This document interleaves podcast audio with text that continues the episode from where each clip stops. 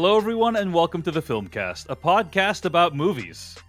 I'm David Chen, and if I die, I give you all permission to listen to my podcast forever. Joining me today is Devindra Hardawar. Society of Snow? I thought this movie was about making movies in Hollywood in the 80s. Snow! and Jeff Cannata. I'm Jeff Cannata, and I'm delicious. All right. Well, those Says are of you. course those are of course all vague and oblique references to the fact that today on the podcast we're going Uh-huh. to be reviewing J.A. Bayona's latest movie, Society of the Snow, which is available for streaming right now on Netflix. Mm. You can find Jeff more. has the uh, the manager special sticker stuck on him right now. That's how that's how delicious Jeff is. Yeah, best if used by. You know? You can find more episodes of this podcast at thefilmcast.com. Email us at slash filmcast at gmail.com and find us across many platforms at the Filmcast Pod. We're on TikTok at the Filmcast.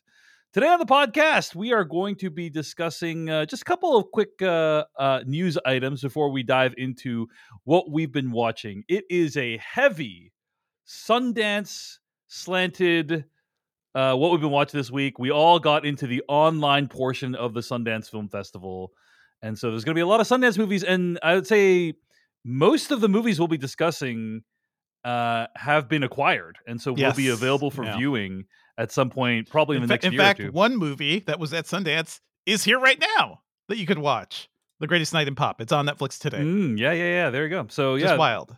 Uh, a lot of movies that uh, were in uh, were debuted at Sundance like got distribution, and and that's always exciting to see. People so, at Sundance yeah. who are like packed in to see that movie. Yeah. Like, I could have just watched it on Netflix two days later. Yeah. Yeah, yeah.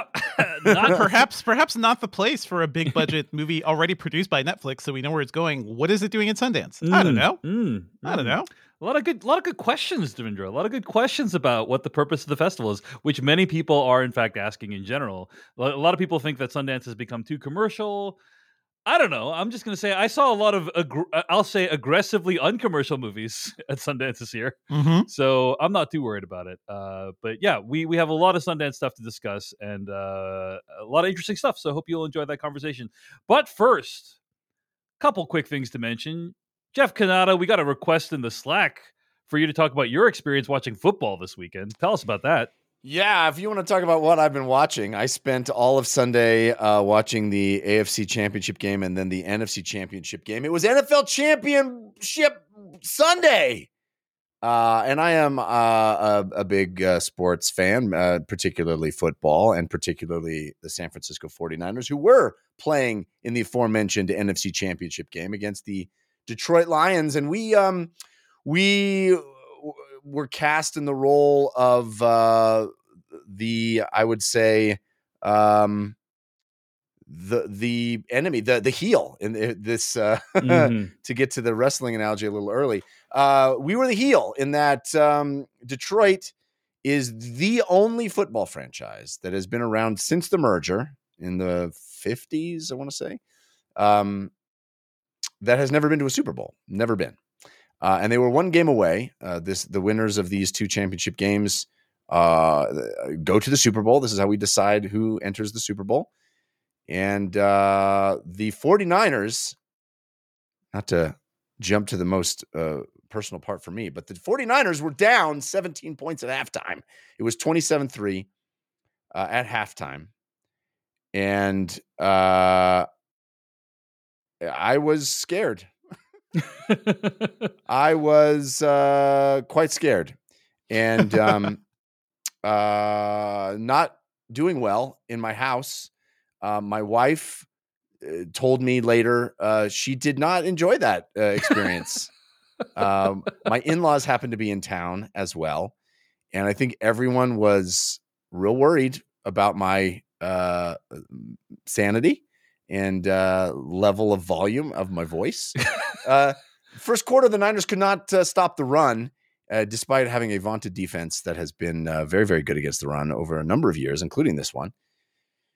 And there was some shouting. There was um, there was some aggressive uh, language used, uh, and no one enjoyed it. No one enjoyed it.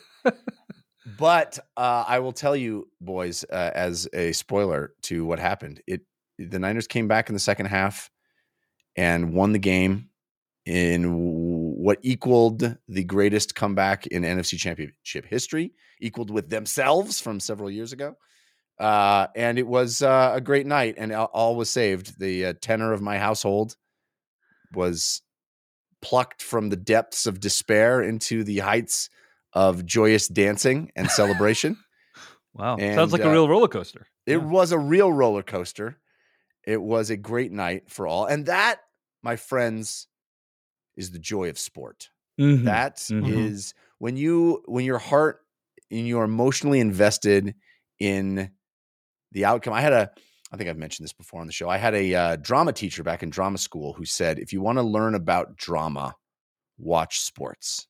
Mhm. That is how you understand what drama is. This is uh, people who, um, you know, tune in to witness what they hope will be a three act structure that uh, they don't know the outcome of. The outcome is not predetermined, but often the scripts outperform uh, those that are written uh, ahead of time. And um, in this case, I would say that is was certainly certainly true. That uh, at least if you were a fan of my team, and again, we were the heels. Most of America was rooting for the underdog, the the people that have never been there, the sort of blue collar, working class, middle America team that uh, has never made it with a, a new coach in his third year who uh, who's gruff and and relatable. Uh, and yet my team squashed them in the end. And it was a Mhm, joy to mhm. watch. Yeah, and uh, yeah. Jeff likes Jeff likes destroying dreams. Really, is what. Yeah, I mean, honestly, any other if they had been facing any other team, I would have been also rooting for the for the Lions. But you know, it was my team, uh, team of my youth, the team I have uh, sweated with and and cried over and uh, celebrated for my entire life. And so uh, we're going to another Super Bowl against the Chiefs. Uh, the AFC game was also thrilling. This was just an extraordinary weekend, uh, extraordinary day of uh, of football. Uh, the, the, both games were really competitive, uh, unpredictable. Had some just bonkers plays. There was a there was a play in the the Baltimore Kansas City game where uh, uh, Lamar Jackson, the the quarterback for the Ravens, uh, threw a pass. It was batted in the air, and he caught it himself, which never ha- This doesn't happen. It's it's kind of a kind of a ridiculous situation, but he caught it himself and advanced the bar. Like the, he threw it in the air, and then he caught it and ran for it. It was wild. And then there was a, a play in the 49er game where uh, uh, Brandon Aiyuk, one of our star wide receivers, uh, was going very deep, long pass from Brock Purdy, and it ricocheted off of a uh, defender's helmet into the air, and he caught it uh, dramatically. Uh, There's a lot of just wildly dramatic moments and a uh, a thrilling, thrilling Sunday, and and one that I will always remember. All right. Well, I'm glad you got to experience that. I have some bad news for you. As you mentioned, 49ers are facing off against the Kansas City Chiefs. I don't feel good about the 49ers' chances considering I have heard tell that uh, Taylor Swift and Travis Kelce are a, a couple that's actually a CIA psyop intended Mm. to prop up Joe Biden. So That would, that would make a uh, lot more sense, actually. Yeah. So you got some. Yeah. Uh, I have a feeling they're going to win the Super Bowl. It's You kind have of any uh, pamphlets I can subscribe to, sir? yeah, according to uh, all the scuttlebutt I'm hearing. Mm. So mm. yeah. We're Anyway. definitely um, we're definitely living in delightful times. Yes, uh-huh. absolutely, absolutely. All right, well, it's a Jeff heavy news segment because uh, there was also news announced this week that Netflix is going to become the new home of WWE Raw beginning in 2025. This is, I think, a $5 billion deal uh, in which uh, Raw will leave linear television for the first time uh, since it began 31 years ago. Uh, and the premium live events, WrestleMania, SummerSlam, and Royal Rumble will also be available on Netflix starting 2025. Uh, so, Jeff Cannata, you're the biggest wrestling fan on the podcast. I'm curious, like, what your reaction was when you heard about this deal. Netflix really trying to get into live events, trying to get into sports, and this represents its latest push. What were your thoughts, Jeff? You're telling me I get to talk about football and wrestling on the same show? Aw, Indeed. We're we're losing listeners by the droves. uh, don't worry, guys. There's still Sundance coming up, so it's balanced. It's I mean, there's also a lot of cannibalism we'll be talking about. Yeah, in yeah, a yeah, yeah. jam-packed Yeah. episode. But really something for everybody. Yeah. is- absolutely.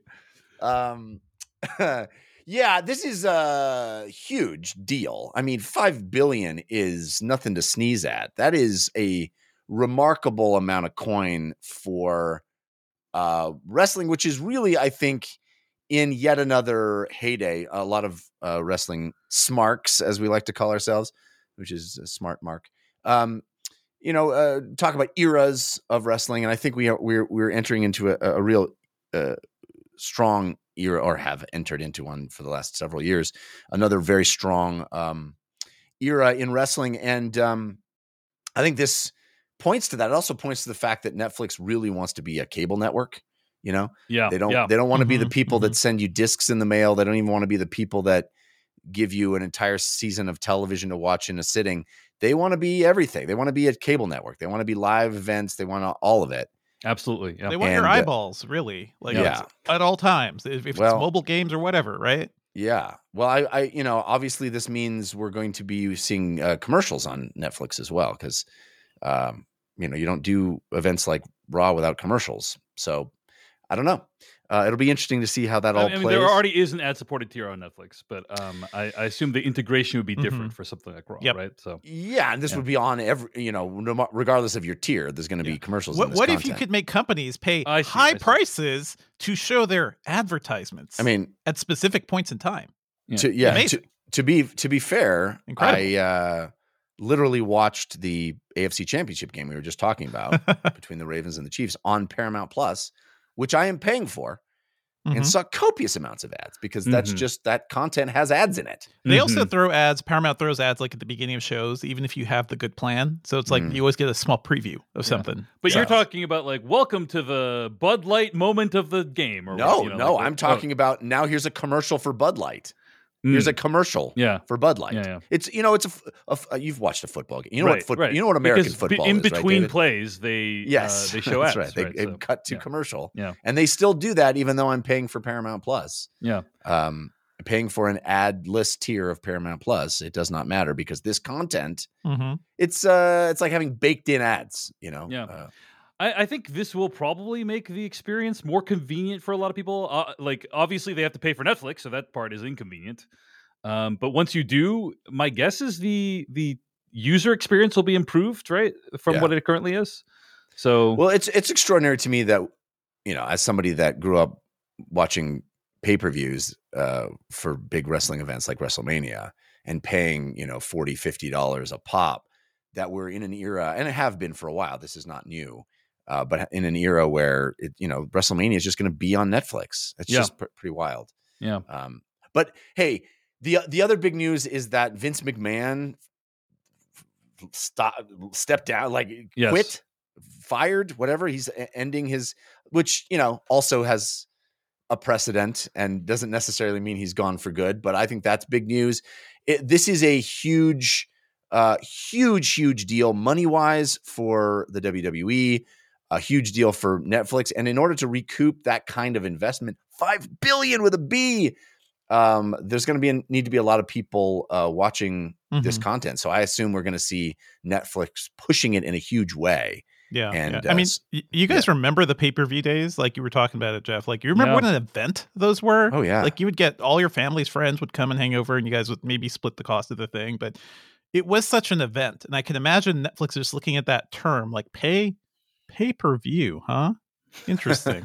wonder what we could do with that. If only we had like a payment mechanism. We had everybody's financial information already, and we could do something with that. Yeah. yeah. But uh, yeah, it'll be interesting to see how Netflix continues to, the move towards being, as you said, Jeff, uh, a cable channel.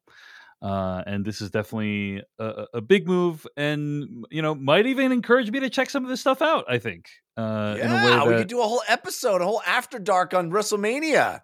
Perhaps we'll see how it goes. We'll uh, hey, goes. Royal Rumble happened this weekend. We could, you know, it's good stuff. The ending was a little lame, but All right. Well, those are a couple of items of film news for you.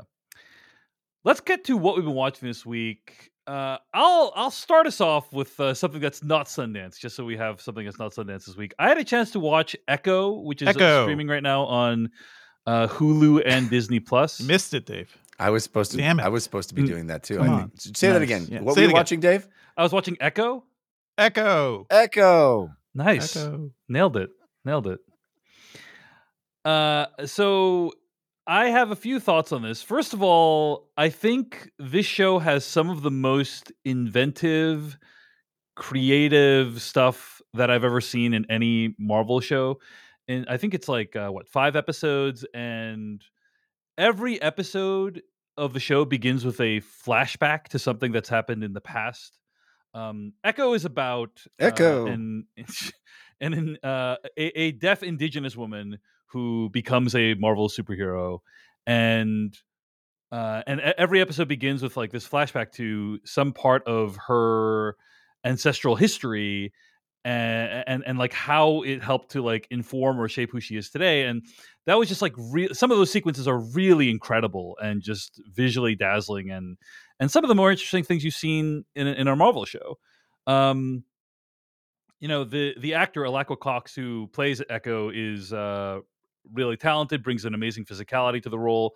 Um and so there's a lot to like in Echo that makes it unique and and interesting unfortunately there's also a lot that is very bad about the show uh i would say the biggest problem is it starts off by saying like it's a marvel spotlight show so there's like this Mm-hmm. this uh logo that says marvel spotlight and uh, do do you guys know what Marvel Spotlight is supposed to be? There was like a little PR beat around it a few months ago. Not not really, but we So- had like the Marvel Knights stuff on Netflix, right? Like, Like, that was mm, that it branding. Or something? Disconnected from continuities in some way. That- that's Yeah. what it was supposed to be. It was supposed to be, oh hey, standalone stories that Yeah. you know you you can just. It's kind of like lower stakes, not world-ending stakes, standalone stories. Mm-hmm. And so Mar- that's that's what the the public messaging around Marvel Spotlight was. I want to be clear, like Google Marvel Spotlight, go read any of the 50,000 articles that were written about it. It's what Jeff just said, which is you, you don't need to pay attention to the continuity. You can just watch the show and enjoy it. Uh, immediately opens by referencing Hawkeye and a bunch of stuff that you cannot possibly understand They can't help you- themselves unless you have watched other MCU.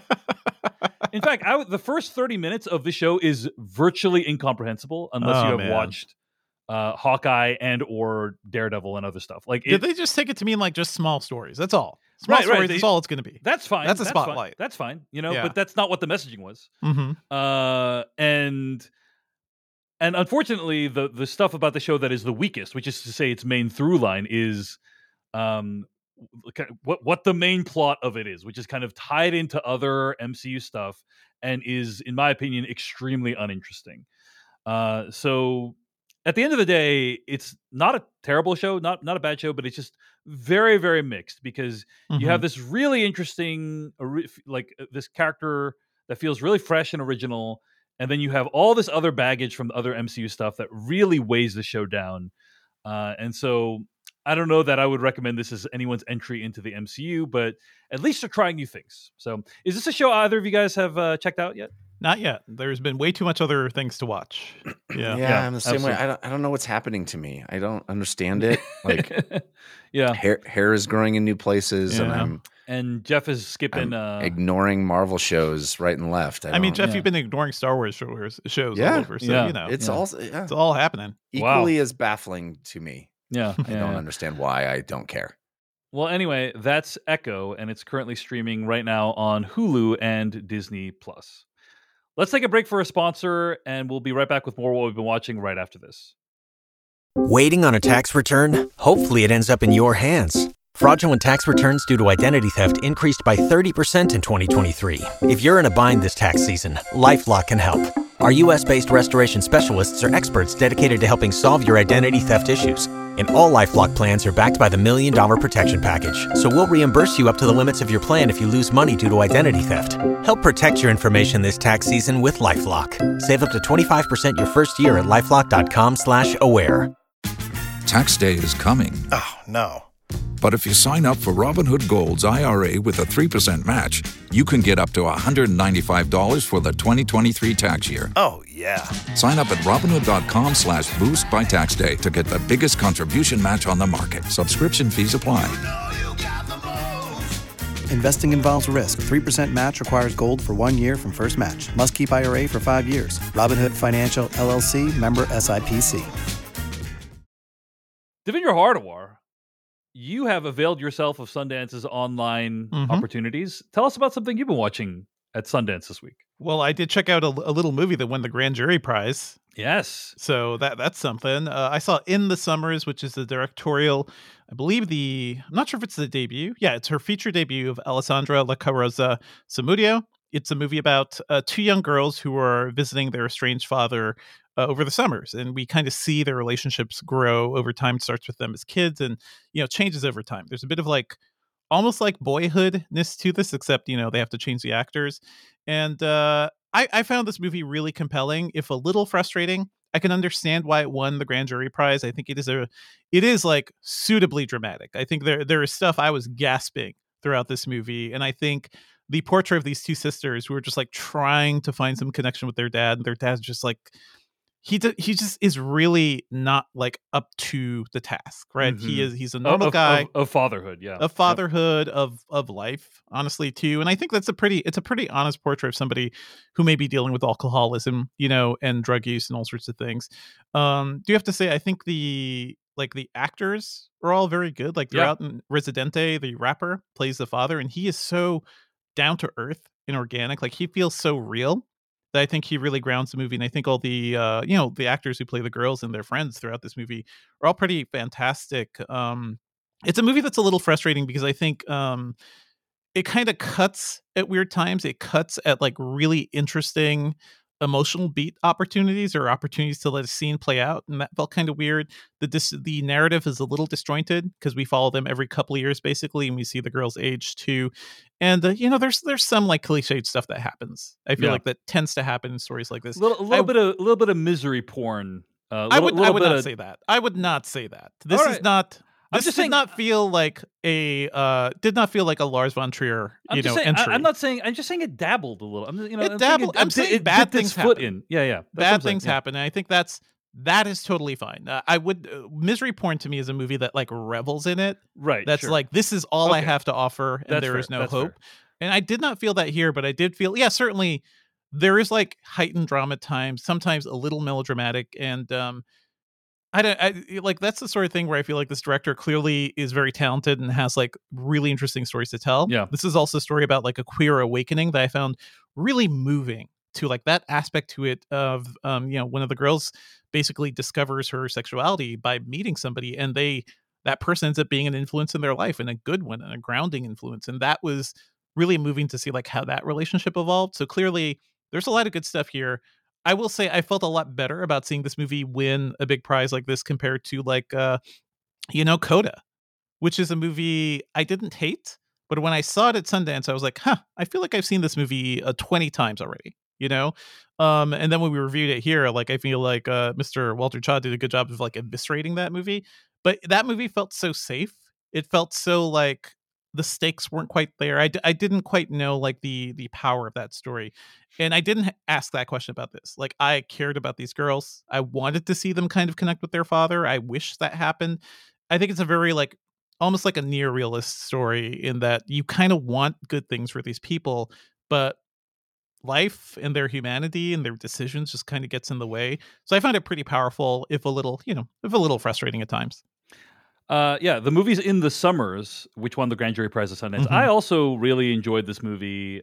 Uh, one of the most interesting things about this movie is how this movie handles the passage of time. mm-hmm. Um, you you you have these two girls who are visiting with their father, and the movie follows them during four visits that take place across the course of many years, and it just really uh, struck me the ways in which the movie depicted the passage of time Yep. is interesting uh, and has trade-offs. You have different actors playing the girls as time goes on, uh, and that is uh, that has its positives and negatives. The positive is, or the, the negative is, it's it can be hard to rem- to maintain a sense of consistency, right? You can it- it- like every time there's a new actor shows up playing the character, I have to remind myself, okay, that person is playing that, and like, do I buy that they're that person? I'm always thinking about that. But the advantage of that is you really experience the fu- fullness of time, like how mhm. one set of relationships can reverberate across decades. Uh, and I think that's very cool. You know, like usually we experience that in a TV show like Dark that takes place over the course of many episodes. Right. Um, but with this movie, you got to get it all done in like 90 minutes, and uh, and I thought it, it was overall quite effective. Um, so I liked it. There's one touch I just want to mention, which is the dad has a swimming pool in his backyard. Yeah, that poor And- swimming pool. And as time goes on, the swimming pool like falls into a greater and greater state of It's kind of like a metaphor, Dave. Right. Have Yeah, you yeah, heard of those? I know, I know, but but About I the just state thought- of their relationship. I just thought it was a very elegant way of like It was, communicating yeah, the passage yeah. of time. Is like this swimming pool is becoming less and less habitable. You know. Um, so anyway, in the summers, uh, Devindra thought it was good, but a little frustrating. Uh, I probably feel about the same way. yeah, I, I liked it. really liked it. I, w- Yeah. I want everybody to see this. I don't see any distribution info on this, so we kind of yeah. have to like highlight the stuff with Sundance. Exact- These agreed. movies will get bought eventually if they if we haven't talked about them yet. But hopefully, I, I hope this doesn't just end up on a streaming service and forgotten because it reminds me of like what ma- what happened to A Thousand and One last year, which was one of the best movies from Sundance. N- and, and one and one of your top ten films of the year. Yeah. So yeah, yeah. absolutely disappeared. Anyway, the movie's in the summers. Grand Jury Prize winner at Sundance. Congrats to the filmmakers. Um, it was a really impressive film. Mhm. Jeff Cannata, hit us up with something you've been watching this week. Well, I guess I could stay on the Sundance tip. I um I did not get uh, a lot of exposure to Sundance. Uh, Dave physically went there, uh, and then did the digital thing as well. Devindra did the digital thing. I bought one ticket, uh, a single ticket to a single Pretty movie. good ticket for you. Yeah. Yeah, it, th- this is um Dave uh reached out and said, "Hey Jeff, you you, you got to do this." And actually I'd heard a number of other people um in fact, I have somebody who's a listener of the show, Steve Arrington reached out and said, "Hey, you got to you got to watch this movie." So, um, you know, Dave telling me is one thing, but multiple people Dave telling me is one thing, a very small, insignificant And thing, but other people. a thing easily ignored, but when it becomes um this is a a documentary called Ibelin. yes, And um, I will tell you, in the first two minutes of this movie, I was bawling my eyes out. Uh, this is a a, a heartbreaking and um, you know quite moving uh, tale of a young man who was born with a very rare uh, muscular disorder that caused his his muscles to atrophy uh, quite dramatically over time. He um, he was um, uh, confined to a wheelchair quite early in his life and only lived to 25 years old and passed away from this disease uh, in his sleep at 25. It's a tragic story and uh, quite sad. And the very the beginning of the movie very much um, highlights his family and the the process of them getting the diagnosis and kind of coming to terms with uh, raising a child um, who has special needs and you know whose whose life expectancy is not long. And you know as somebody who literally was told by doctors that my daughter was not going to live past adolescence um you know i found this to be devastating just a devastating watch. It is uh it is full of archival footage of uh the kid as a young uh, you know as a baby as a as a toddler and the parents and birthdays and you know just um it's quite powerful stuff just to reckon with that aspect of it but that's not really what the movie is about. The movie is about is the fact that after um this young man passed away his parents discovered unbeknownst to them at the time that uh his very robust online gaming life had yielded uh, a number of relationships that they had been completely unaware of. Uh, that he had had this in, entire other persona, um, his online name in World of Warcraft was Ibelin, and that he had played tens of thousands of hours of World of Warcraft uh, in his last few years of life had, had taken solace there as his body had broken down and he'd become unable to do most things, including eating solid food. Uh, he had still been able to uh, play World of Warcraft and communicate via text with uh, a number of people in his guild, and he evidently was in a um, a an RP server, which means that they took the role playing aspects of uh, the fantasy world quite seriously and would do quite elaborate uh, role playing scenarios, and actually had uh, transcripts of all this recorded. So every interaction that he had had as Ibelin, the character Ibelin Redmoore was his character, uh, had been uh, saved by the guild and um, presented to his parents after his passing. So they got to see a side of their child that um, they were unaware of, and that you know gave them a window into his inner life that an, an, inner life that they weren't sure he would even be able to have as uh, someone uh, with his disability. And i'm struggling not to get emotional right now but um that is the uh that's the thing and, and this is explicit in the film that's the thing that as a as a parent of a a child who is going to be dealing with challenges that are um, extreme in this way, I, you know, the parents explicitly say that that's the biggest fear is that your kid is not going to have those things that we all point to as the most important parts of the human condition uh, friendships love um,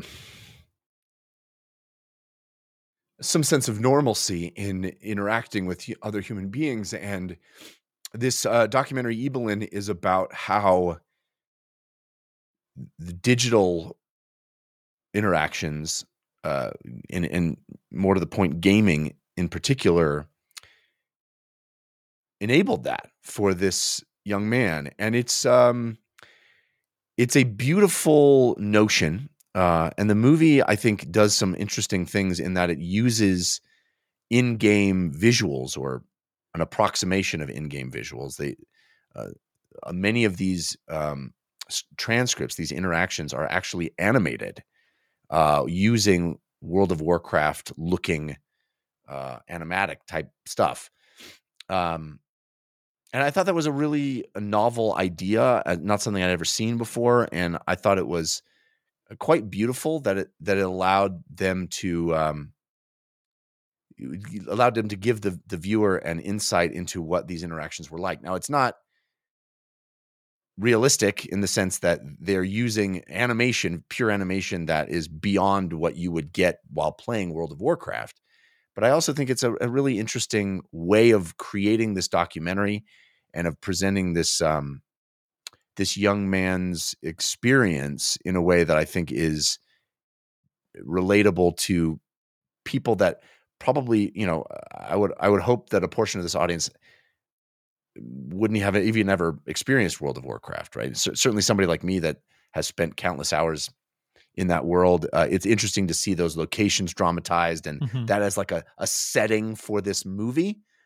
Uh, but I also think it, it kind of works for people that just don't have any context for it at all, and I think that's kind of extraordinary. But it's um, it's beautiful. I I I, I don't necessarily know that it's hopeful. Uh, it's still quite um, sad, but uh, I thought the movie movie was uh, interesting and certainly speaks to uh, a side of video gaming that I think is is all too ignored in mainstream media, mm-hmm. and that is you know the power to create these kind of lasting and um, impactful human relationships.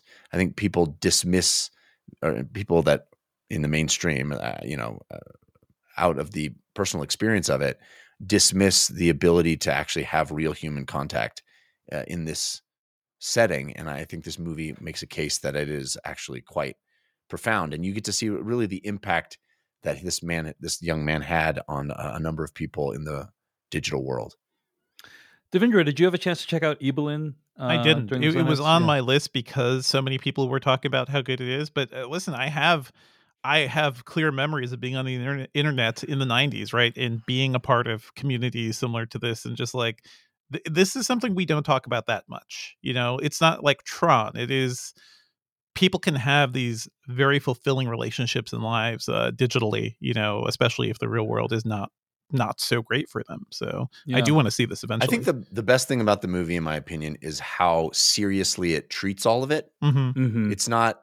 i- i- It's not. Um, in a way, it is explaining this community and this hobby to uh, you know laymen, uh, muggles, so to speak. Mhm. um, folks that wouldn't be familiar with it, but it's not doing it in a way that is like, hey, we're all normal, but look at these weirdos and how they behave. It really is treating it with respect and a kind of seriousness and and um, uh, maturity that is all too rare. I think.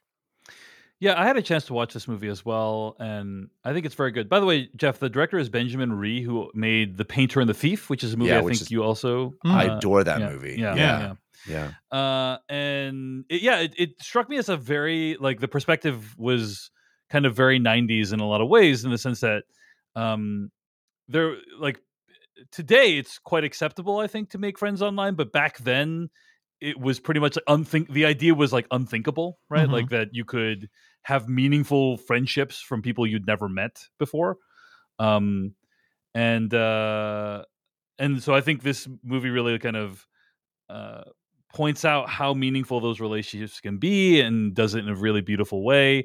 Um, and yeah, I thought it was was really powerful and shows the potential of what uh, digital media and specifically games specifically uh, the role that those things can have in bringing people together. So uh, yeah, I thought it was really powerful, really moving. Uh, I was definitely uh, bawling by the end of this film, and I think a lot of people watching this will as well. So, uh, the movie is Ibelin. It streamed at Sundance this last weekend, and also was acquired by Netflix. So Oh, yeah, it will that- be available sometime in the next year or two, probably to watch on Netflix. Hmm. Um, but yeah, uh, that is Ibelin, and that's what Jeff's been watching this week. All right. Uh, I will talk about something else I've been watching from Sundance. And I do want to mention, by the way, that um, uh, Devindra and I watched like a bunch more movies than we will actually talk about today. And so for the After Dark, we'll be talking about a few more Sundance films. Uh, that'll be this week's After Dark, available at patreon.com slash film podcast. I watched another movie that was acquired by uh, Sundance, and I'm sorry, uh, Netflix. And that is Skywalkers A Love Story. Did you guys hear about this movie by any chance? Yeah, yeah. Mhm. Skywalkers a love story. This is a, uh movie about two people who do this thing called roof-topping, uh, Yeah. which is this Terrifying. thing, I which is this can't. thing where they climb to the top of skyscrapers and take photos of themselves on rooftops. Uh Uh-huh. and they do Well, so. we gotta do something about these subcultures. We're just like we're, we're at the point. Remember the flatlining culture in, uh, in pop star, never stop, never stopping. Like Yeah. that. That's Yeah. what that's what Well, we're doing. Just basically. just recently, didn't that this uh, Instagrammer fall 300 feet to their death?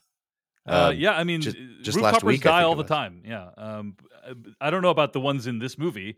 I don't think that's happened because I think I would have heard about it. But uh, yeah, this um, Skywalkers a love story tells the story of two rooftoppers who uh, Luke and met, each, met each other and fell in love, and uh, and kind of and the the sort of collaborations that result from that because um, it's a you know as somebody who spends a lot of time filming myself for online videos, a lot easier when you have someone helping you, you know. and so, and it's if only I could be in a relationship with somebody as crazy as me. exactly. And I imagine it's way easier uh, when that other person also knows how to climb to the top of skyscrapers with no specialized equipment. um, but yeah, there's a warning that flashes at the beginning of this movie that, like, you know, what you're about to see is extremely dangerous and very illegal. You know, like do not attempt. Yeah. basically. Profoundly stupid. mm. Don't do it. But here, well, let's look at these people who do it. Uh, this movie is awesome. Uh, it's thrilling. It's really well put together. It has this propulsiveness that I think it makes it irresistible. Uh, the the movie is structured kind of like this heist, um, where they're trying to like kind of do these quote unquote big jobs where you know uh, they they climb to the top of high things illegally. That's the thing that they're trying to do, and uh, it's it's just really really well done. It's one of my favorite movies that I saw uh, during Sundance, and it was also acquired by Netflix. It'll be available for everyone to watch. But yeah, it, it's just really really well put together, and honestly shows you what is physically possible for humans to to do. um, agreed that it is not smart what they are trying to do, Jeff. But This it's also you this know feels it- like free it- solo. a it- bit. exactly. Yeah, Mhm, and mhm. that, and that that was a movie that I you know got sweaty palms watching. Like gave me the heebie-jeebies, and I'm I'm interested to watch this, but I, I suspect it will have the same effect on me. Yeah. It's free solo with skyscrapers and a lot more romance and illegal activity. Uh, There's a lot of romance in Free Solo. I, I know, but this is yeah. even more than that. Is what I'm saying. Imagine you know? watching this on your Vision Pro, Jeff. oh my Yeah. goodness! I don't know if I would because there's a lot of um Oh, I Go, would. GoPro footage, right? So oh it's, yeah, yeah. it's very like first person perspective, very shaky. I want that um, though. it's gonna be great. But the footage that's here, apparently, you know, the the director said they had filmed over, they had over 200 hours of footage that was compressed into this film. Uh, it's amazing. It's really impressive. I was, I'm a huge fan, and I can't wait for everyone to see Skywalkers A Love Story uh, when it comes out on Netflix later. I'm surprised they could even use that title. Yeah, it's Yeah. A little, I, I don't know if I would go with that title. And often titles change after uh, they are acquired. Well, you know, I'm because just, I'm surprised they didn't get a letter from Yeah, the Disney. Corporation. You know, I, I think at this stage, um, typically, n- n- you know, Disney doesn't sue anyone because the movie hasn't made any money yet. You know, yeah. No- but nobody yeah, knows cease this movie desist. exists. Yes, you really. they might Yeah. get a se- but that yeah, they- yeah. you know, the, the same thing happened a while ago with remember that movie that got filmed in Disney World, um, The World of Tomorrow or something. It was something Mm. um, I that, think that was was like it. somebody filmed an entire freaking movie. Uh, Escape from Tomorrow. That's what it was Yeah, in yeah. 2013. They filmed an entire movie in Disney World or in Disneyland with no authorization, right? And then and it was eventually fought out in court, but that typically only happens after the movie has debuted, Mhm. basically. So maybe that's still to come, Jeff. But uh, typically it doesn't happen before the movie even comes out, so or before anyone's seen the film. So uh, Skywalkers love story. It's another thing I've seen at Sundance. I loved it. Let's take another break for a sponsor. We'll be back with more what we've been watching right after this. Waiting on a tax return? Hopefully, it ends up in your hands. Fraudulent tax returns due to identity theft increased by 30% in 2023. If you're in a bind this tax season, LifeLock can help. Our US based restoration specialists are experts dedicated to helping solve your identity theft issues. And all Lifelock plans are backed by the Million Dollar Protection Package. So we'll reimburse you up to the limits of your plan if you lose money due to identity theft. Help protect your information this tax season with LifeLock. Save up to 25% your first year at LifeLock.com slash aware. Devindra Hardawar, you had a chance to check out a documentary I was really curious about. Tell us Yeah. about it. I saw Seeking Mavis Beacon at Sundance, and this is a movie, by the way, Mm. that already has distribution by Neon, so it's going to be in theaters eventually this year. Nice. Um, this movie is really it's really fun. I think it really gets at the vibe of Sundance because it is a documentary about two young black women who are you know who grew up using uh, Mavis Beacon teaches typing.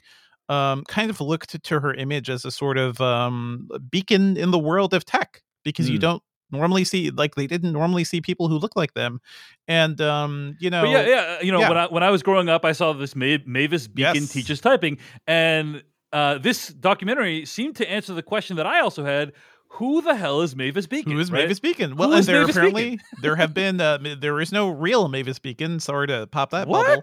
Spoilers. Uh, that that story's been out there, but um, what these uh, two girls it. did is that they are. God damn! I'm sorry. You're so a- you're so disappointed. She disappointed. was a Son of Berenst- Berenstein bear. A Berenstein bear. Uh, there was one. Apparently, there was one model who was in, or uh, somebody who history has claimed was a model because uh, their their background is just like it's all kind of erased at this point. But they go seeking out the person, the woman who is uh, the star of the first cover of Mavis, Mavis Beacon teaches Mhm. typing. The thing that even even the existence of that uh, was a little controversial at the time because this was the first piece of software to feature a black person on the cover, I believe, and certainly uh, nothing else has featured a black woman. Uh, one of the founders of the company behind Mavis Beacon even said like some of their orders were cut just because of the cover. Like the the orders from typical suppliers, like they did not order as many as they typically do. This thing ended up becoming a hit, and I think for a lot of people, certainly myself included, Mavis Beacon was like an icon of early computing. Um, I remember like trying playing the game because it's essentially a game. It's Yeah. a typing game where you try to, you know, uh, complete the words uh, properly. It helps you with hand positioning. There's a whole lot of identity going on too because you see her hands when you're playing the game. So there's almost like an embodying effect. And I think this movie, um, it's a really interesting documentary maybe also a little frustrating at times because uh, it's uh, directed and written by Jazmin Jones, and uh, she also has a lot of help from Olivia McKayla Ross, who is sort of her like co-conspirator or co-investigator. And they end up having a space. They have like a space in an office in San Francisco where they build up like a clue board. You know, like uh, they're treating it like a big mystery to figure out all the all track down yeah, Beacon. Right? Yeah, yeah, to yeah. try to figure out this who this first model is. And I'm not going to say exactly what happens. I will say, you know, the, the the beauty of it is that Mavis Beacon was in our hearts all along. I think that's the ultimate point of this. The real um, Mavis Beacon, yes, was the friends was we the made along the way. typed was yeah. uh, the influence she had on the people around her. Yeah. Um, I think this is a really fun and frenetic documentary. Like it is a little spiritual at times. It is very like very loose because also um you know Jazmin Jones and her and Olivia Ross like they just get really emotional about the subject too. So they have like this closeness to the subject matter that is both, I think, endearing, maybe a little too cloying at times, and maybe uh, as we get towards the end, like at at points they're just like begging to meet this woman, and it gets really emotional. I'm like, man, guys, we we could do this, but you know, it's it's one of those things. It just feels like um, it's the work of like a really inventive and young mind but i think like as they make more films and i hope they do I think Jazmin Jones like has the potential to be as influential as Mavis Beacon was for a whole new generation of people. So I think like that's the best outcome I can think of from this movie. It's a lot of fun. It's a really fun watch, and uh, yeah, hopefully people will be able to check it out soon. I love movies that have this kind of concept where it's like, what you know, let's yeah. this this weird mystery from our childhood. Let's dig deep into it. You know, there's there's a podcast called Decoder Ring that does a very similar thing mm-hmm. that I really enjoy. Uh, but uh, I'm glad you found a lot to like in the movie. It's Seeking Mavis Beacon. Yes, and it is another Sundance movie that Devindra watched that will be available to watch later this year. Yeah, in theaters. Uh, I also wrote up a review Engadget if you want further thoughts. Very cool. Jeff Cannata, hit us up with something you've been watching. Well, no more Sundance for me, but I have been continuing my little my little foray into anime, my little anime journey. Yeah, this is so uh, cool, Jeff. This is great. This is great, Jeff. Who's the guy that just uh, got himself a little Crunchyroll subscription? This guy with the thumbs, right here.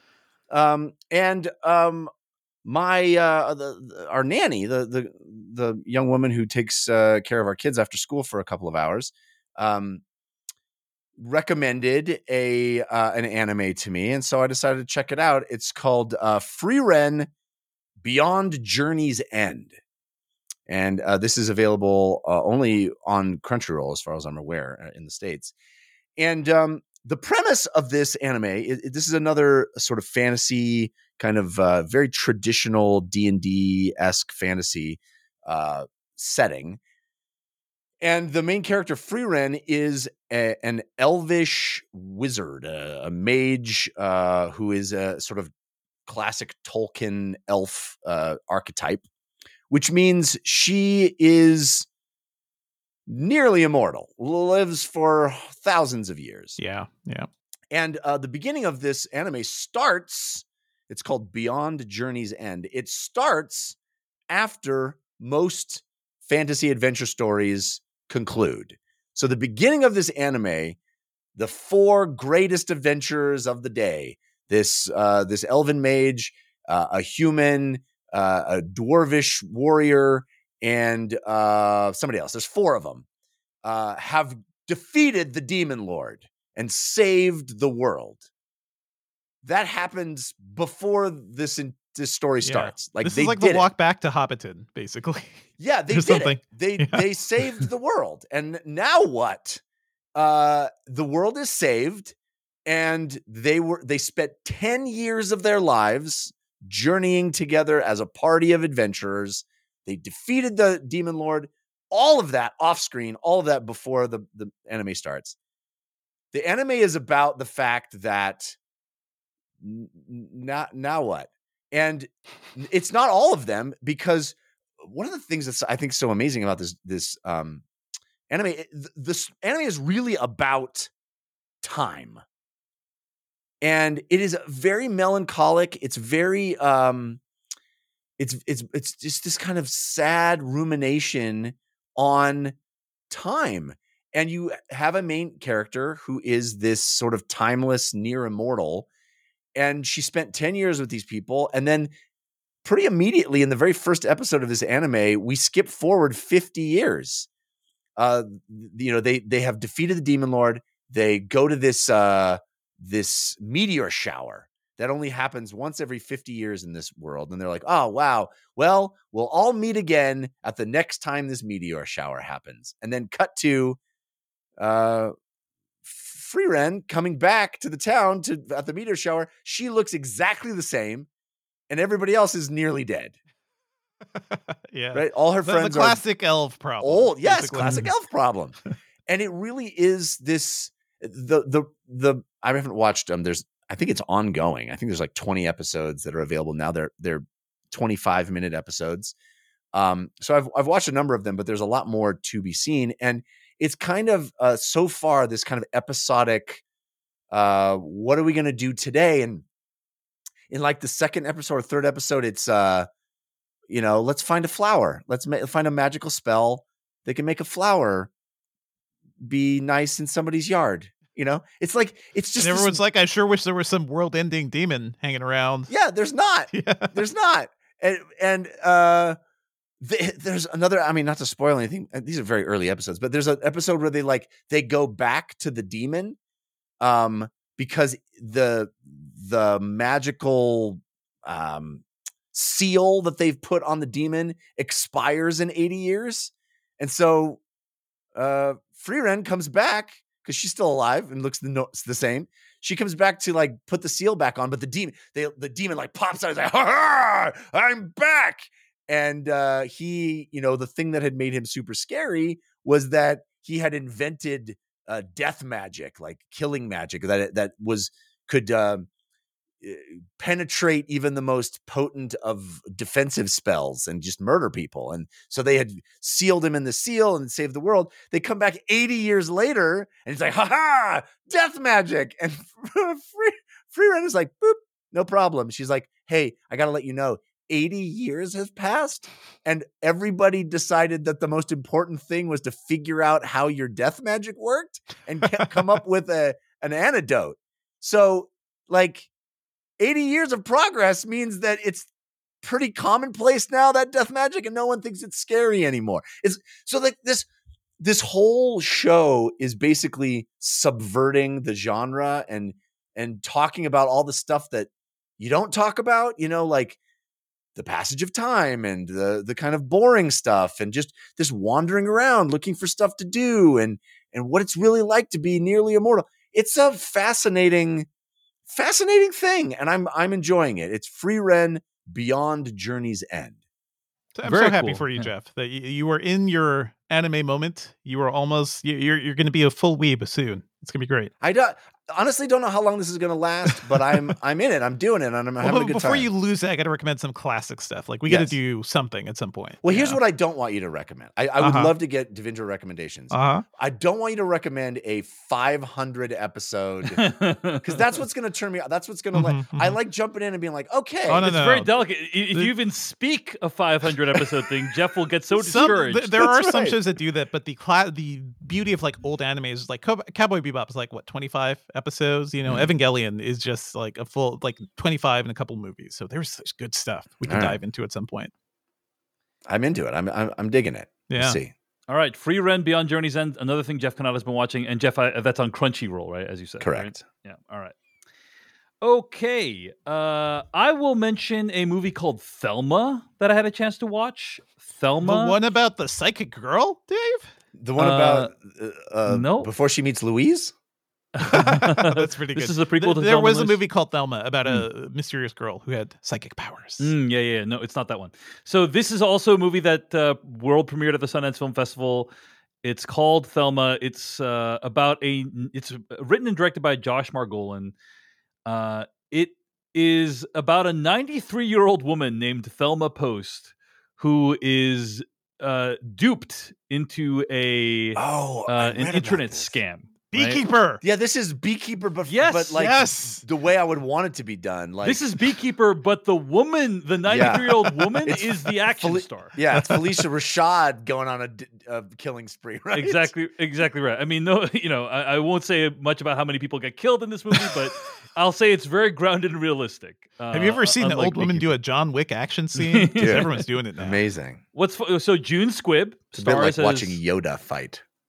June Squibb stars as the main actor, and uh, she is delightful. Apparently, she did all of her own stunts in the movie, or Yes, many of her own Love it. stunts. Uh, and this movie is just a delight, guys. It is.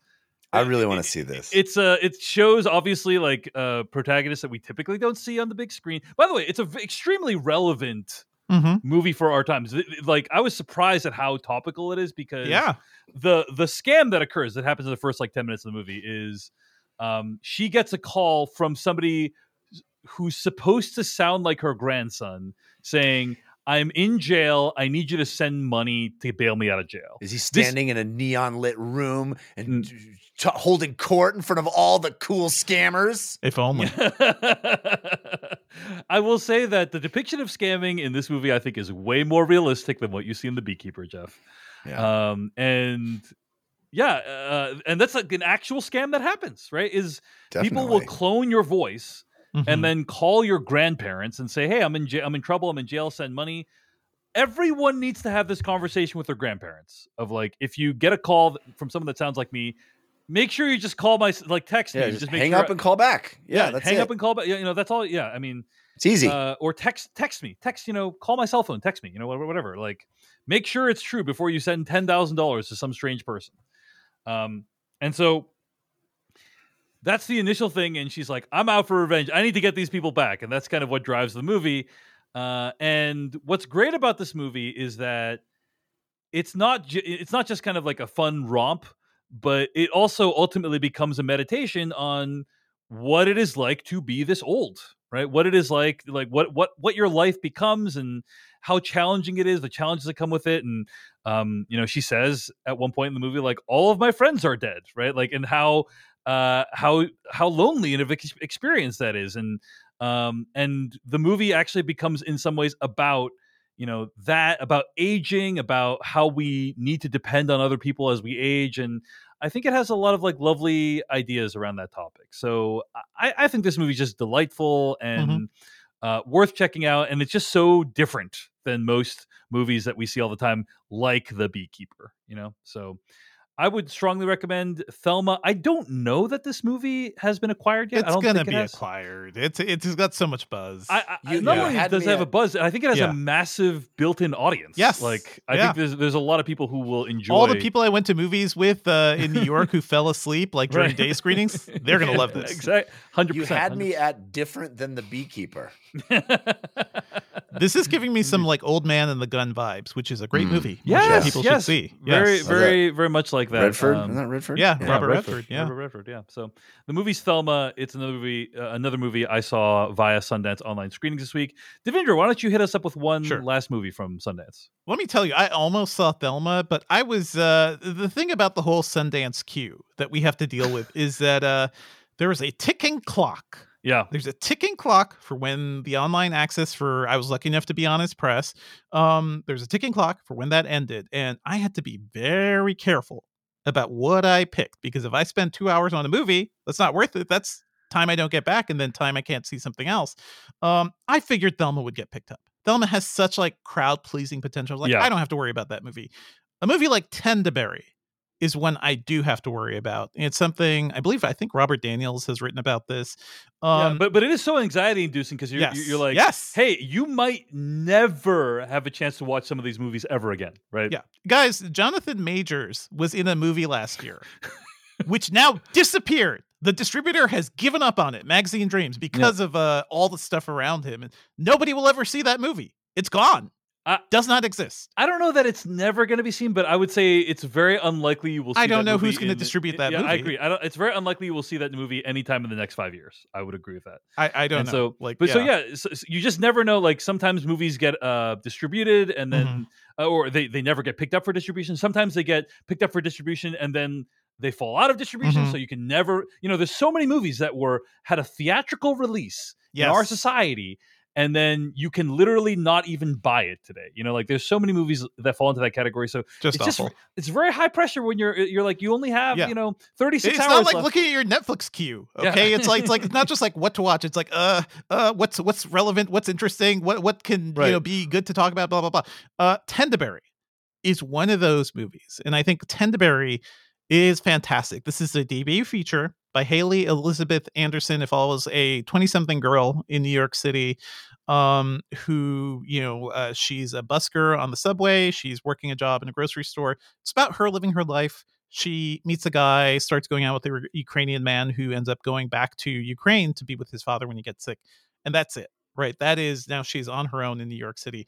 Let me tell you guys, this movie was made for me because not only does it uh, basically center on one of my favorite neighborhoods, which is like uh, Coney Island, Brighton Beach area, that's where she lives, but also she works basically two blocks from my old apartment. The poster of this movie is the girl, the main character, uh, Dakota, hanging off of the uh, street sign at Church Avenue and East 19th Street. That is, you know, two blocks from my old apartment. It's just, I got all the New York feels from this movie, and it's um, I think it's a really interesting, fascinating film about a girl just trying to make her way through the city, you know, through a place she loves, but also a place that is not kind to her, and a place that is really difficult to live in. I think anybody who's ever lived in a big city can kind of get those vibes. Um, it's also a really cool mixed media sort of presentation. It starts with a sort of visual poem about the history of Coney Island and what it used to be and kind of what it means for New York. Um, the sort of like thing where you know you're standing in a place where a hundred years ago people were doing completely different things. Like the city had a completely different character, but you're still walking the same ground. It's still the same like area, and just how like poignant that can feel. And that's something I, I kind of always felt a lot in New York. So this is this feels like a movie made for people who have fallen in love with New York City and just are also sort of over it at the same time because it's very expensive. Um, you can lose your job easily. The city is not kind to you, but at the same time, there are these moments of beauty, which I think this movie does tend to uh, tend to like show us at times too.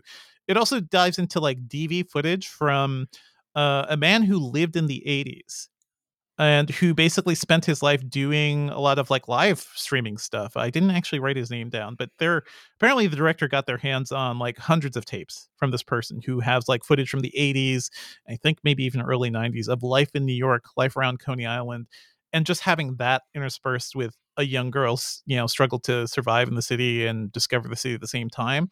Um, I think that is like really poignant and moving.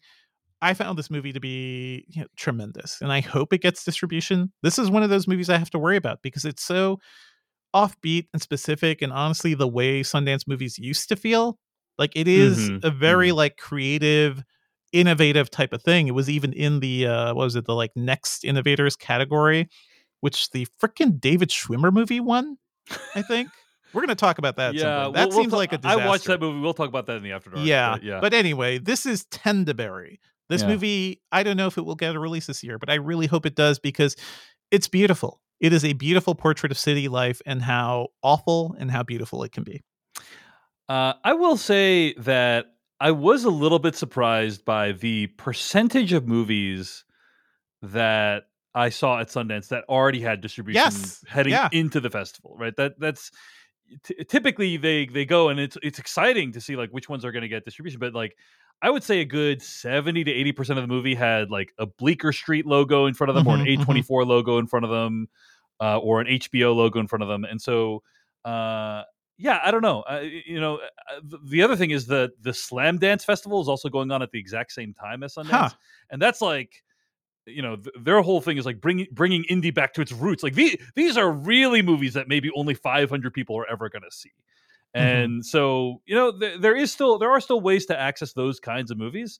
Um, I, I- I think they're trying to strike a balance between stuff that is going to be like off the beaten Sure, path, sure. but also uh, potentially appeal to a festival going audience. I'm I'm really yeah. annoyed by the Netflix thing, by the greatest night in pop getting such like a, a prominent feature at Sundance and to just be on Netflix the day Mhm. after the festival's over, I think is really that just feels like a waste. I don't know of that platform. But you Yeah, know. well, it's certainly not a waste for Netflix, right? Yeah, I mean. They, they they can use Sundance as like a a a publicity move, but uh, yeah, it, it- I think it's going to be something that continues to be a big question, which is um, the other the other thing, Devindra, is right. Like most of these movies are not like would not do well at the box office in- in, the current box office environment and so they have to be picked up by a streamer in order to be financially successful um and so yeah I, I- we're in the middle of this this great reckoning in the entertainment industry right now and and um I think we're experiencing various portions of it through these movies that we see at, this, at Sundance. But I Mhm. agree with you, Devindra.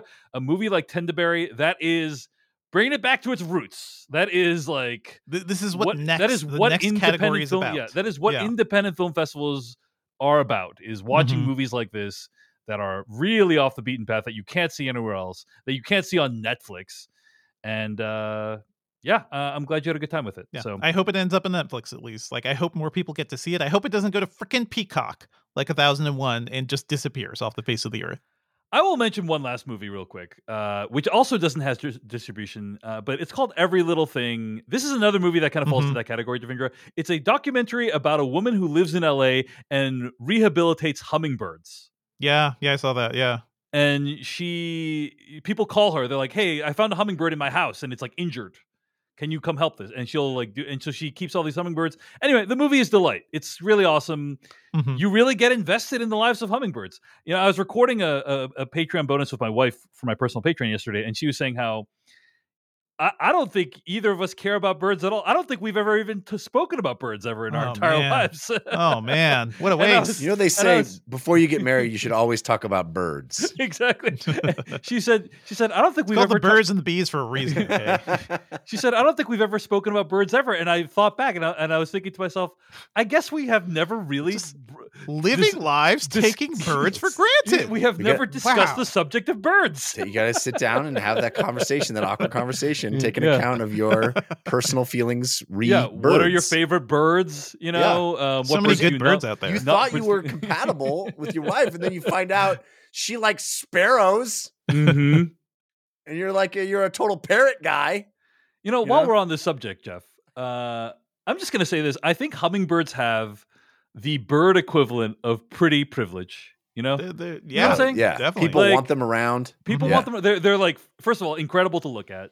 They Yeah. are. They almost seem like they're out of a science fiction movie. you know? Totally, Yeah, Otherworldly. They they don't even feel like they're of this earth. right? uh you could not make a movie like every little thing about pigeons because no one gives a fuck about pigeons you know Mhm. like I, I like pigeons. true, I like pigeons. no one no one's gonna sit Pigeon around is rehabbing The, pigeons the rat of the sky. that's right no one I cares love about pigeons, pigeons. I miss meanwhile pigeons. meanwhile uh hummingbirds oh let's throw all the resources of the world at one of these things Yeah, Yeah, but living as a as a hummingbird is hard. Like your your little heart's beating so fast, you gotta get fuel, get fuel It's otherwise true. you die. It's You truld. Fall out of the sky. That's rough. I, I would rather be a pigeon. yeah. To Pigeon honest. like pigeon like lands in water, bathes itself. It's Hummingbird's great. like, "Ah, ah, oh god, what am I doing? Give me some sugar water. Sugar water. Amazing hummingbird uh impersonation jeff. Thank you. anyway uh every little thing. Really really awesome. Kind of like a kind of like a nature film but it's not really about nature. You know it's, it's Mhm. basically this woman rehabs hummingbirds and you follow the journeys of some of these hummingbirds as time goes on. The movie is really light on details. Like how does this woman fund this operation? You know like what what is how did she even start? Like how did it all happen? Like it's really doesn't Yeah. have any of that information at all which is kind of frustrating LA is full of people with like peculiar hobbies, Yeah, right? yeah, that yeah. just are just like, you know, they're wealthy somehow. They have residuals from something. I don't know. This is one of those movies that I would feel comfortable watching with literally anyone. literally, it's like rated G or PG. You know, there is Rated some. Yeah. parent safe. There are there, yeah there are some like birds that are injured in the documentary, but oh like no. but you know like literally anyone I'd feel like hey you'll enjoy the hummingbird. Movie. Is there bird death in the here? Because There there is, is- bird death in Bluey, and that can be traumatized. there is bird death. There is bird Oh, death, so I oh, will give you that warning. But so are you guys setting up a feeder or anything, Dave? Because birds are kind of amazing. Maybe we should help them out. mhm, I'll take that under gotta advisement. say, Yeah. uh, bird has got to be uh, S tier terrible pet. Like just top top in in the top two or three worst pets you can Uh-huh, have. uh-huh. tell, tell, uh, tell, tell us why that's the case, Jeff. I Yeah, had what have a they done uh, to you? girlfriend right after high school, right? Or, or excuse me, right after college. I had a, a girlfriend uh, who lived with a roommate who had a parakeet, and the parakeet only knew. You know, you, you teach the parakeet to say the, the the adorable things. It only knew the first like two bars uh, of any song, you know. So Uh-huh. uh, the we, and it would sing at all hours uh, in its little cage, even if you put Yeah. the the you put the hood over the cage so it thinks it's nighttime. It doesn't care. It doesn't care. It's gonna sing, but it, it'll do like the um the Addams Family, but it will just do the beginning. Like it'll be like da na na na na na na da na na na na na na da na na na. It's just the beginning. It's da na na na na da na na na na Yeah. da na na na na. not all birds do that. Well, Hashtag Let's- not all birds, Jeff. Not all birds. I, mean, Parakeets I don't want to paint with a broad brush, but you know, fuck birds. with a broad tail. Yeah. Wow. Okay. Wow. Every little thing. Name of the documentary. I don't know that this has distribution either, so m- maybe no one will ever see the Bird movie. But it is. Mm-hmm. That a- sounds like Nat Geo or something. yeah, it We'll- is a we'll real crowd pleaser. It is Yeah. a movie where you get inve- I have never been more invested in the lives of hummingbirds than while watching. This. Have this you guys ever like just just been sitting you hear a little buzz? You look up, it's a hummingbird They, just they looking also at you. sound. They, hummingbirds They also have sound cool, amazing. They have cool Yeah. sound design Yes. too. You know, Yes. it's Good like sound uh, it's- design, it's good not fair. aerodynamics. It's not fair. Like That's the other thing that if you want to be like a cool animal of any kind, really, uh, but birds specifically, uh-huh. you got to be you got to choose your moments. You know, like th- Mhm. that's the thing about the hummingbird is like anytime you see a hummingbird, it feels special, right? right, right, right. Pigeons just everywhere all the time. Like they have no sense of self respect. You know, like Mhm. at lea- be Mhm. have an air of mystery, bird. well, it's because all the hummingbirds are dying. There aren't that many, so you know. Did Uh, you guys? they're Uh, great. did you guys see that guy that did this long extended piece of performance art where he tried to uh, insist that birds were not real? I did. Yeah, like- they, it was more like a kid, basically. It's a really young dude. Yeah. Uh, he he he propagated this Gen Z conspiracy theory Yes. That uh, all birds are actually, I think, robotics. Birds aren't real was the van. Yeah, birds aren't real. That we're we're uh, all these birds uh, are actually government surveillance devices. You Uh, mean is like Travis Kelce and Taylor Swift? Absolutely, Sure. yes. Yeah, absolutely. 100%. The birds, the birds of famous celebrities. Mm-hmm, mm-hmm. Yeah. Um, and you know, he did a great TED talk about it, which I thought was really entertaining. uh, and he he kind of at at the beginning of the TED talk, he presented his case for why you know pigeons aren't real, right? Like why why are pigeons not real? And one of the things he said that really blew my mind was, you notice how you've never seen baby pigeons. And I was like, "Holy shit!" I, I was like, "Maybe this guy so has stupid. so That's so stupid. dumb. Well, Jeff, have you ever seen baby pigeons? Yeah, No, because I don't climb trees and look in nests, dude. I've seen them all the time. They're everywhere. They are everywhere.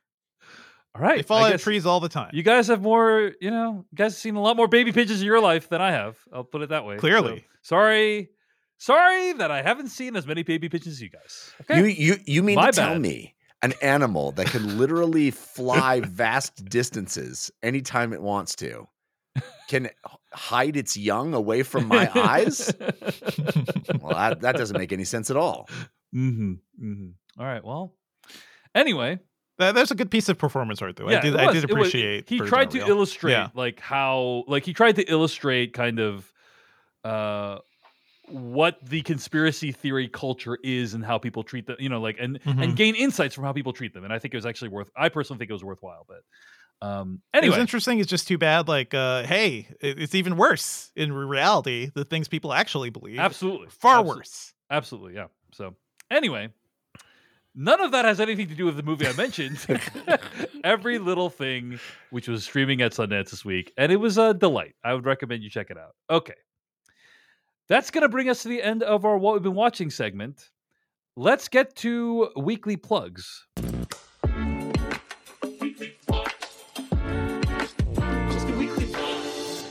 Weekly plugs a part of the show where we plug something else we've been making. This week, I want to plug uh, my free newsletter, Decoding Everything, at decodingeverything.com. Uh, this last week, uh, I welcomed a new contributor to the site, William Bibiani, uh, a film critic whose work I really enjoy. He wrote up a piece for decodingeverything.com Uh, five winners and four losers from the 96th Academy Awards nominations. He kind of ran down uh, all the big news from the Academy Award noms and uh, did a really good like narrative about what's going on with this year's nomination. So I'd recommend you check it out at decodingeverything.com. It's a free newsletter, so you can subscribe for free. Check it out.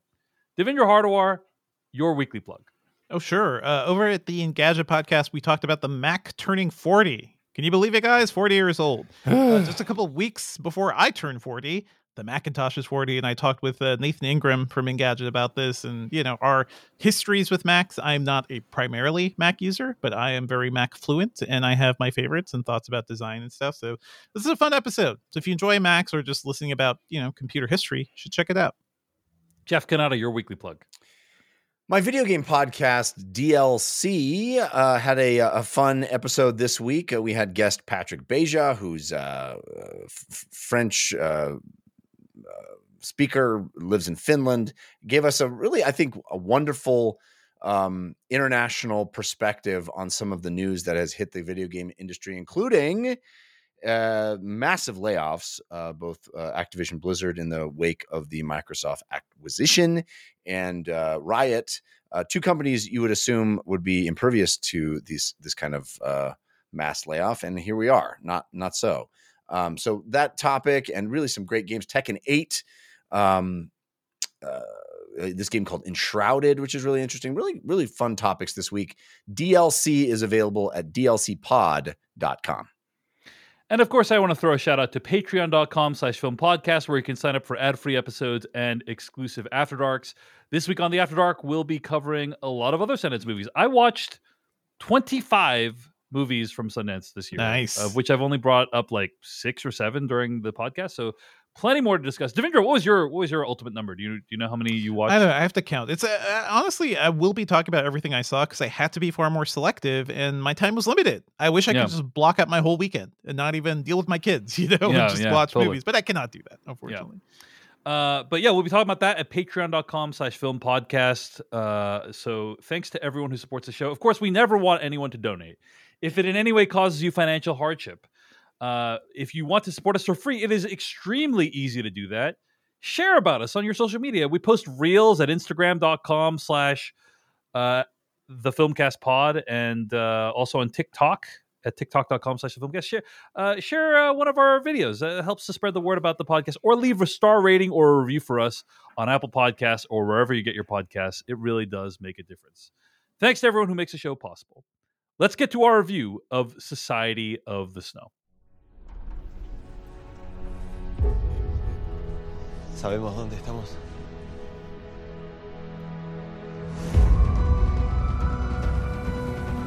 Mírame los ojos. Mírame los ojos. El avión no se ve.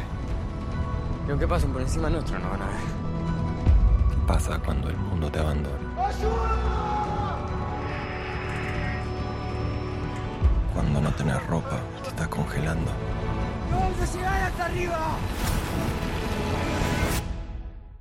Welcome to the film cast review of Society of the Snow. I'm going to read the plot summary of this movie from the internet. Quote In 1972, a Uruguayan flight crashes in the remote heart of the Andes, forcing survivors to become each other's best hope. End quote. This movie is directed by J.A. Bayona. It was recently nominated for an Academy Award. I had heard mixed things about this movie leading up to its release, but then once it came out on Netflix, it's one of their top films, and uh, a lot of the reviews have been really positive. So Mhm. I was really eager to visit this, to check out this movie with you all. Devindra, I know you are probably one of the original J.A. Bayona heads on the podcast. I'm in the tank for? Bayona In the after tank the for Bayona. orphanage. I mean, Yeah. Devindra Hardawar, will defend Fallen Kingdom, you know, so Good you- movie. that's where he's coming up this from. But I'm much more interested in uh, Jeff Cannata's uh, opinion on this movie because Jeff Cannata not typically a fan, a huge fan of J.A. Bayona's work. So Jeff Cannata, why don't we start with you this week? And let me ask you, what were your thoughts on Society of the Snow? Well, Dave, I guess you could say my thoughts on Society of the Snow are best summed up in the form of a limerick. All right, let's hear it. When you watch the plane take a nosedive and feel what it takes to survive, it's a harrowing trip through human hardship and the filmmaking buries alive. nice. Uh, you're of course referring to the other movie about this incident. in- 1993's 19 Alive. starring Ethan 1993's Hawke Alive. Remember. as the Uruguayan. These Uruguayan. Yeah, he's- Because when you think Uruguayan, you think Ethan Hawke. you think Ethan? The first thing that comes to mind is Yeah. Ethan Hawke. I'm glad you said it too, Jeff. Um, Um, I am old enough to have been working at a movie theater when that when Alive came out, and I remember it vividly. Mhm. Uh, that movie. I, I don't think I've seen it since, but there are scenes that you will remember seeing that movie. uh-huh. Uh, and similarly, there are scenes in Society of Snow that you shall never forget if you are uh, brave enough to watch this movie. I will admit, I was unable to watch this movie in one sitting. Hmm. I found it uh, very upsetting and very uh, disturbing and very dark. Uh, it is uh, ultimately a uh, a story of the triumph of the human spirit, I guess. But really, this is a an endurance test, both for the people that made it, uh, the subjects of this movie, uh, in, in the the true story of it, and I think the audience. Um, I think the the reason to watch this movie, I guess, is twofold. Uh, to truly understand what these humans went through uh, in 1972 in the, in the real Andes, you get a sense of the just extraordinary anguish that they must have had to go through. Th- This movie conveys that in a way that uh, Alive did not. I mean, we we definitely see the 30 years of filmmaking progress we've made in how we are able to express this, uh, to realize uh, the the actual hardship that these these people went through. Um, and I think there is I admire that in a way, and I, I suppose there is a value to it.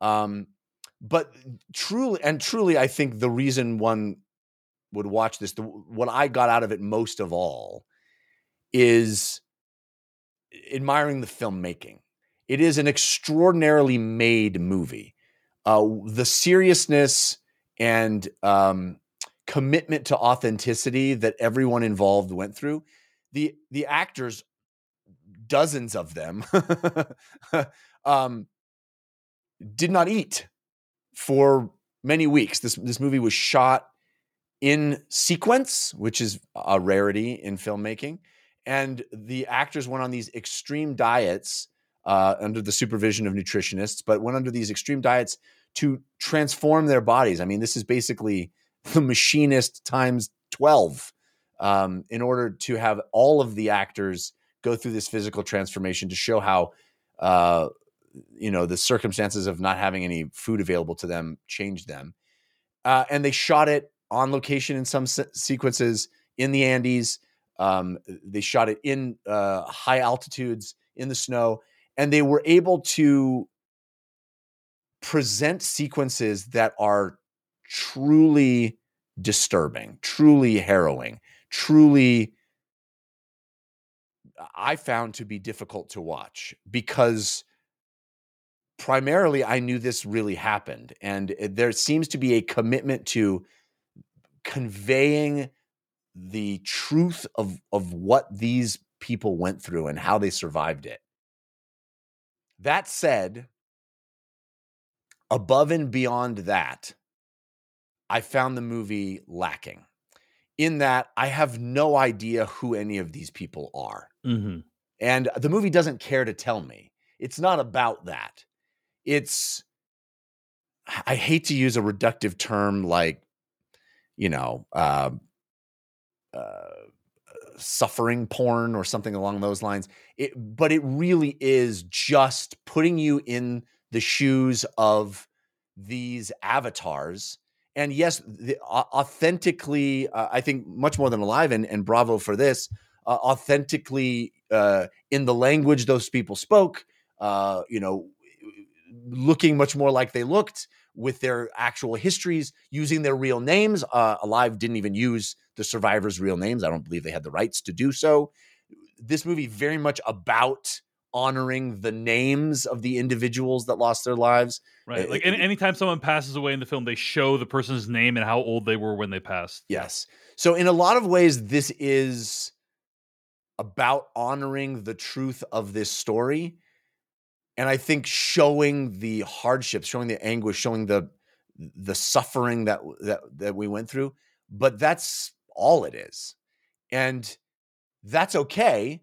But at two hours and 30 minutes, I think, 20 plus minutes, um, there it really is no sense. I mean, even to the point where I know the actors by sight. I have a, a relationship with them, but I have no idea really any differences between them, any distinctive characteristics between these individual characters in the movie. This one says these things and that one says that thing and this one lives and that one dies and but but I don't know anything about them as human beings. And the movie just is uninterested in conveying that to me at all. It is really concentrated on the moment in time, the 72 days they spent uh, suffering. And it, boy, howdy, does it illustrate that. And I think beautifully so. And I think, uh, you know, puts to rest any ever need to go back and revisit Alive. This is the definitive telling of that endurance test, that survival story. But uh, beyond that, I, I kind of wish it had more. I hate, I'm not going to say meat on the bone. I won't say that.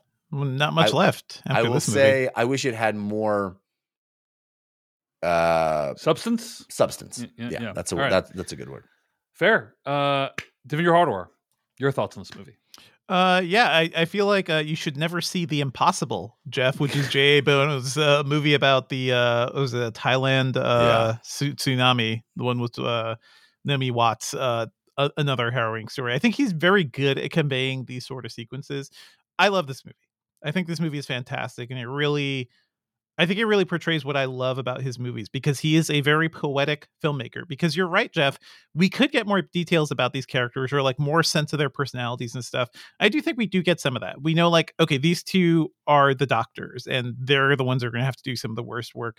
We know who the captain is and what his persona is and what convinces him to do some things towards the end. But beyond that, like everybody else is just like different, you know, different groups, and we don't really get a sense. Um, this would make a really good. I'd hate to say it, but a really good like limited TV series or something. But I also look at this movie and I'm like, how the hell did you make this? Like how I know a lot of this, a lot of the backdrops from some of the Andes Mountains are from like second unit footage that they like digitally put in there, but There's a a- lot is just shot there too. There's They a great documentary yeah. on Netflix Uh, Yeah. that is very worth watching. Uh, I would say do not watch it before you watch the movie if you're Yes. interested in the movie Yeah. because it spoils literally everything. But it's a phenomenal look at to at how far filmmaking has come Mhm. in 30 years and what they're actually able to do and how they did it, and it's extraordinary. You Yeah. you know how good the movie is if you immediately watch the making of right afterwards, which I Yeah. did. Uh, How? Afterwards, How? So, I so thought- did I. Uh, a, Yeah. a lot of uh, the backgrounds were, or a lot of the places they filmed were in the Sierra Nevada mountains. By the way. Mhm. So like But they still actually at altitude. they Mhm. went In the up in- into the Yeah. mountains and actually filmed a bunch of it, and that's how it looks as incredible as it does. Yeah. Because it really looks like they actually went out and filmed it in. And these- they look these remote cool. places. That's the real other cool. thing that's extraordinary Yeah. is that they used um, many, many first-time actors, first-time Mhm. film Yeah. actors. A lot of them only had experience in theater or had, had- you know, were, were amateurs. And um, I, the acting is incredible, and I think Mhm. that speaks to the directing Yeah. of these young Mhm. actors and getting the performances out of them that you never, for one second, doubt that they are experiencing these Yeah. hardships. Absolutely, absolutely. Anyway, But I- Devindra, continue. I, I think Bayona like is more a visual poet than than like a documentarian or somebody who's trying to like get into all the nitty gritties of it. And I think what we do get here is a harrowing story that I think does really show the power of the human condition. And I do think, or of the human spirit, right? The power of like to survive, what it takes to survive. I was kind of fascinated how it even dealt with the whole thing. You hear about the story and you just think, oh, the, the cannibal story, right? The story where they had to eat each other and how that was conveyed was just so like first of all very pragmatic but also just like yes they have that discussion you know, they didn't agree. People did not agree to this. This feels wrong. I'm not going to do it. But you get down to it. And then I think watching how real, how like visceral this movie feels, you're like, well, if I'm there for 10 days with no sign of hope, like it's meat. I need I need to survive. Like, I don't know. I don't know if you guys even had that thought while you were watching, but I was like, yeah, no, I get it. I, I would totally do it too. I wouldn't, I, it's not something I'd be excited to do, but if you're trying to survive, if uh your, especially if like your survival can help get your friends out or something too, I think that whole thing was dealt with really, really well. Um, their whole situation where they're like, okay, we're going to try this thing, the various scenarios that they try to fix things, like fixing the radio, to doing the hike up the mountain the first time. I was just like really in this story. So, like, you know, if I was watching this in the theater and I kind of wish I had the chance to, I feel like people would have would have like erupted once like things get going in the third act. I don't know if we'll do spoilers on this, but you know, yeah, let's there's do a point. Spoil- let's we'll we'll do spoilers. Yeah, let's do there's let's save a it point save it for the spoilers. where you will definitely erupt and clap, and I did it by myself in my basement. So I think it is a very affecting movie. Um, I think it's really powerful, and it's something Bayona does really well. Like he does really get you in a story um the impossible is is such a like compelling thing to watch because of that but also that's even more like miserable of an experience at times to watch too so i don't know i love this movie I, i'm glad like it has that sense of verisimilitude i feel really bad that a lot of people had to suffer through these terrible conditions to even make this movie but i think the art was worth it so yeah loved it Uh, Jeff, I agree with about 90% of what you said about this movie, uh, which is to say, I think the filmmaking is incredible. Uh, I am disappointed by how little we know about the people in the movie. Um, and uh, I, I agree with you. There's no need to revisit this topic after this movie. Like, uh, there's no reason to go back to the original Alive. Like, you know, a, a lot of what you said uh, really resonates with me. One thing I disagree with, um, and that is you said that the movie is all about you know surviving with these people i think that this movie really is does try to take this position of um we we are all we have you Mhm. know like we need to depend on each other as humans in various ways sometimes ways we can't even anticipate and um that this this movie is a reminder of that idea it is not just hey we're surviving this terrible thing it is it, it is very clearly at various points sometimes very explicitly some Yes, occasionally yes. clunkily i believe in the god in this yeah, person saying yeah. saying like we Yeah. are all we have like like th- there is something beautiful about humans Mhm. and our ability to not only survive but help each other survive it's like they're and- shouting we live in a society yeah, yeah that's snow. right Of It's- snow. we Of live snow. in the society so and and uh and that's what I found to be very powerful about the movie is like and, and it does Mhm. it does it in a fairly elegant way overall you know so it's it's a little bit like someone just literally at one point someone just literally says the themes of the movie Yeah. but um but I was convinced because uh the way that this movie you know illustrates how they surmounted these challenges I think really goes to illustrating that theme I also think um you know, I'm sure the movie took lots of dramatic license, and that's Mm-hmm. that's fine with me. But I actually went and like looked up the stuff, and a lot of the stuff actually happened. You know, like a lot of the, the storms and other stuff that actually happened. I was like, wow, like they Well, actually stuck relatively closely to what actually occurred. it's based on a, a, a book called Society of the Snow that is was uh, evidently laboriously researched and Mhm. used uh, lots of interviews with the survivors. So I, I can understand why. And I, it seems to me, you know, just watching this movie, the priority was telling it exactly as it Mhm. happened to so much as you know to the extent that they could. And I think that shows, right? It, it, Yeah. comes through. Yeah, I agree. I agree. So I think this movie's a masterpiece. Uh, it is Mhm. one of the most harrowing experiences I've ever had watching a movie. Um, but it's also really powerful. It's just an incredible thing to contemplate. There's a reason why this story has endured for decades. It's because the idea that you could crash land in the middle of this place that's completely inhospitable to life. Honestly, the last time that a place was a location was framed this effectively as being inhospitable to life was gravity when they were in space and it's like life in space is impossible and it's basically life in this place is also impossible uh I, Some of the shots, man, with, Yeah. with these wide yeah. shots of Yeah. just nothingness. yeah it's the camera beautiful. going over as they reach a peak and just like Yeah. look over and s- Ugh. man Anyway, uh, let's talk about a few spoilers for this movie, okay? Mm-hmm. Um, so spoilers for the Society of the Snow or Society of the Snow starting right now.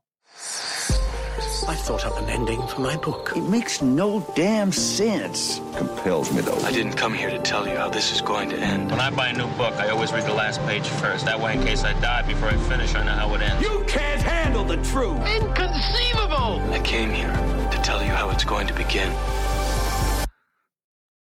I'll just describe a few things about my experience watching this movie. First of all, I had been told that the plane crash would be really upsetting. Uh, and somehow, even Mhm. being prepared for that, it was more upsetting than I upsetting. was ready for. Uh, it's probably one of the most.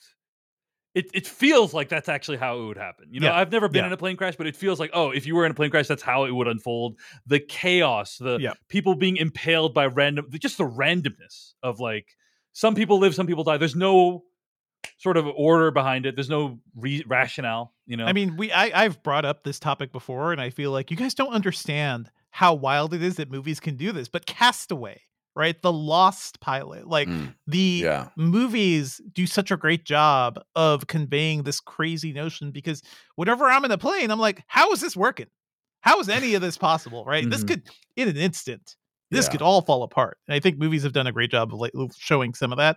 This is one of the most accurate, it seems. yeah, Well, you know, Yeah. I recall. I, have you guys seen Alive?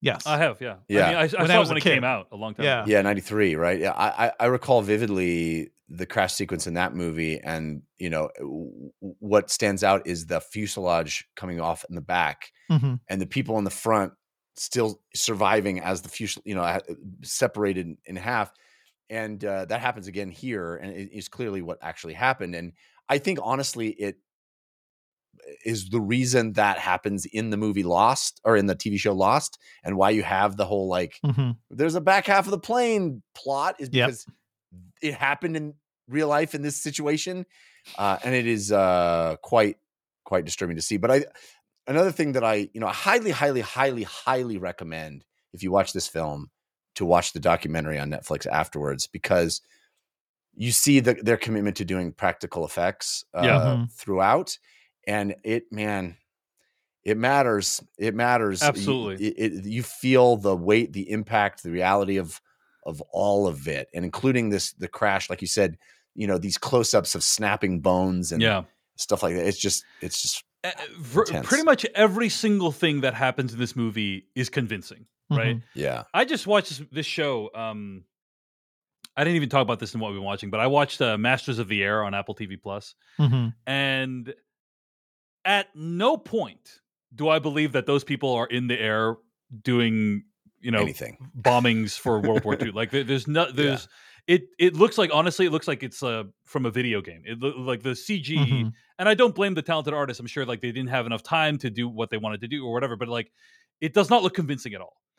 At no point during Society of the Snow was I not convinced, or rather, you know, Right. at every point I was convinced that Mhm. what we were seeing was something that these characters were going through. And that's like extremely high order of difficulty to achieve in a movie like this. yes Um, so there was that. There was the the, pla- the plane crash. By 40 minutes into this two hour long, two and a half hour long movie, they're already getting to the part where they eat people. And by the way, Yeah. technically, uh, I think the term is uh, an- anthrop uh, anthropophagy, anthropophagy, which Sure. is the eating of human flesh. Cannibalism implies you're killing people and eating them. Um, Okay. but anyway, Okay. uh, 45 minutes in, they're eating people. And I'm like, there's still a whole movie left.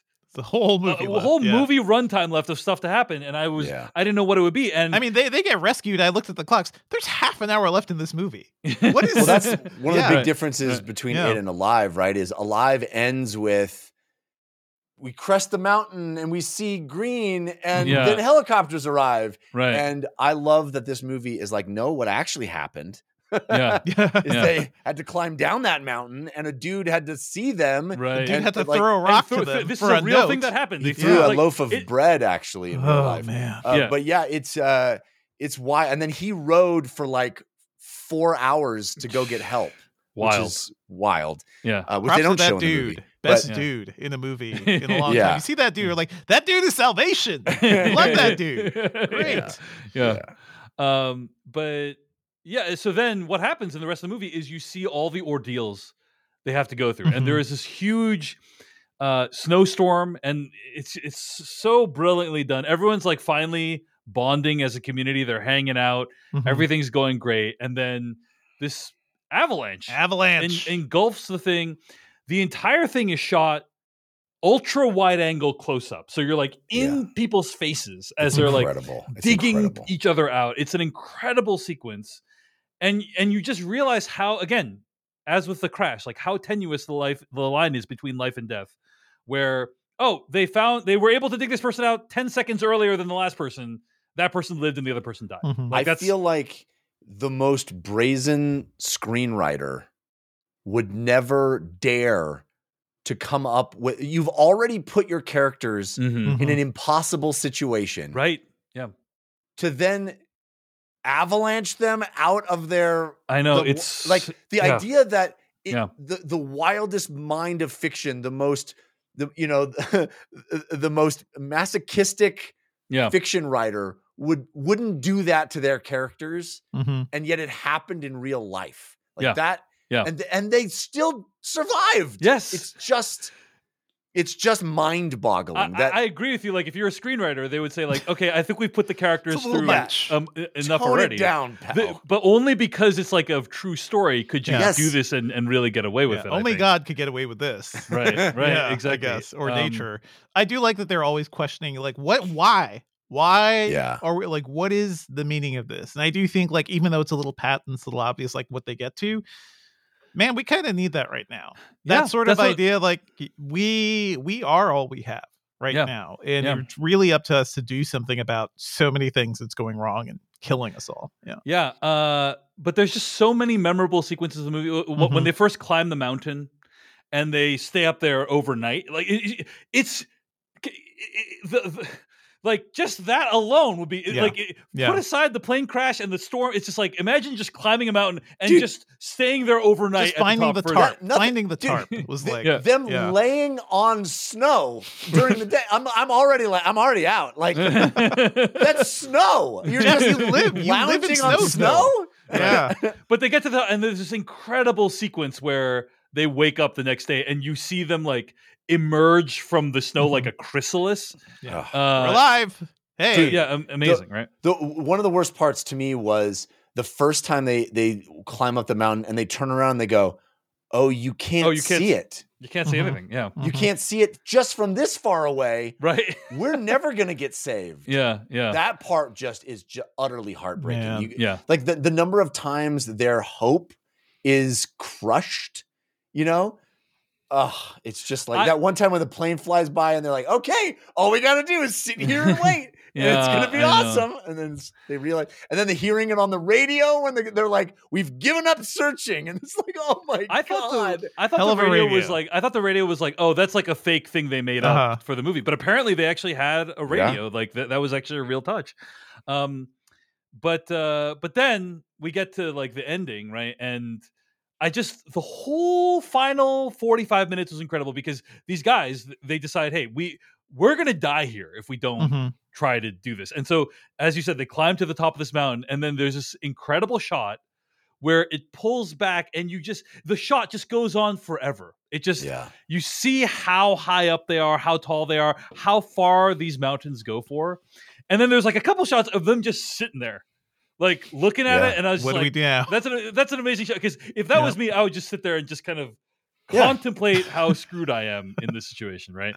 Um, it- it's amazing, and and then the conversation they have where they say like, the mountains can't go on forever, like they ha- they have to end at some point, and Logically, yes. it's like we're I'm either gonna I'm either gonna um make it to salvation or I'm gonna die, like Mhm. Yeah. but they make that decision and that's a very like powerful moment that was a very powerful moment um in a in a movie filled with them and then as you said they get to the bottom and then one of the coolest parts is when they see like a lizard Mm-hmm. Yeah. and it's like that's the first life yeah. they have seen in yeah. months You got like, know? they're like, I'm going to eat that lizard. yeah yeah Yeah. so the, The entire that- yeah go ahead John. stylistically that I think we should bring up, uh, which is very divergent from how uh, Alive did it, and and how I think anybody might uh, uh, first think to do it, is that the the sort of uh, narrator that we get in this story yeah does not survive. It, Yeah. we- we- it is revealed the narrator uh, is is talking to us from you know beyond life, Yeah. and uh, I just thought that was um, a really interesting way to sort of keep the audience on their toes too. And and you you know even going in going, I know that this the story is how these people got rescued. None of our characters are safe because even our narrator Mhm. dies, Yeah. you know, and it, it turns out Yeah. to be the last person who dies. But I just thought that was kind of a beautiful and interesting uh, approach. Yeah, Mhm. and also telling the story from that perspective is interesting too, because uh, again, it reinforces this idea of um, like uh, there's really no real reason why like some people survived and some died, right? Yeah. It was all just like very random, um, and uh, uh, and only through coming together can they try even have a chance of of uh, fighting their way out of this situation. But Yeah. it's really remarkable. The the whole final 30 minutes, I was a complete mess. You know, I was crying because uh, I'm just gonna put this out there, guys. Okay. For us here on the podcast. Mhm. We've all gone through stuff, okay, in, in recent years. Sure. We've all had trying It really puts it all in perspective. We yeah. really all had trying times. And yeah. and yeah, A, it really puts it all in perspective, but B, these people got out of that situation. Like they Mhm, mhm. they eventually got to the other side of that situation. Yeah. And and Yeah. in the most cha- literally the most challenging conditions you could possibly imagine Mhm. on planet Earth. And there's something about their joy in like reuniting with all their loved ones at the end and like and and and just making it out of this horrible situation that like honestly it gave me hope. It gave me like these people could survive that thing. Yeah. Like who are we to say we cannot survive anything that we are going through right It now? is You know what I very mean? much one of those Like- things like parents making their kids watch this movie. Listen, they didn't you complain. think it's bad? You think it's You- bad? You don't want to finish your broccoli? I also, uh, yeah, I also had yeah. the thought, you know, uh, if you've watched the documentary, they, you know, they interview some of the survivors Yeah, who are still yeah. alive. Um, one of whom uh, became a pediatric doctor, yeah. And I often wonder if, like, do you know what uh, Doctor So and So did?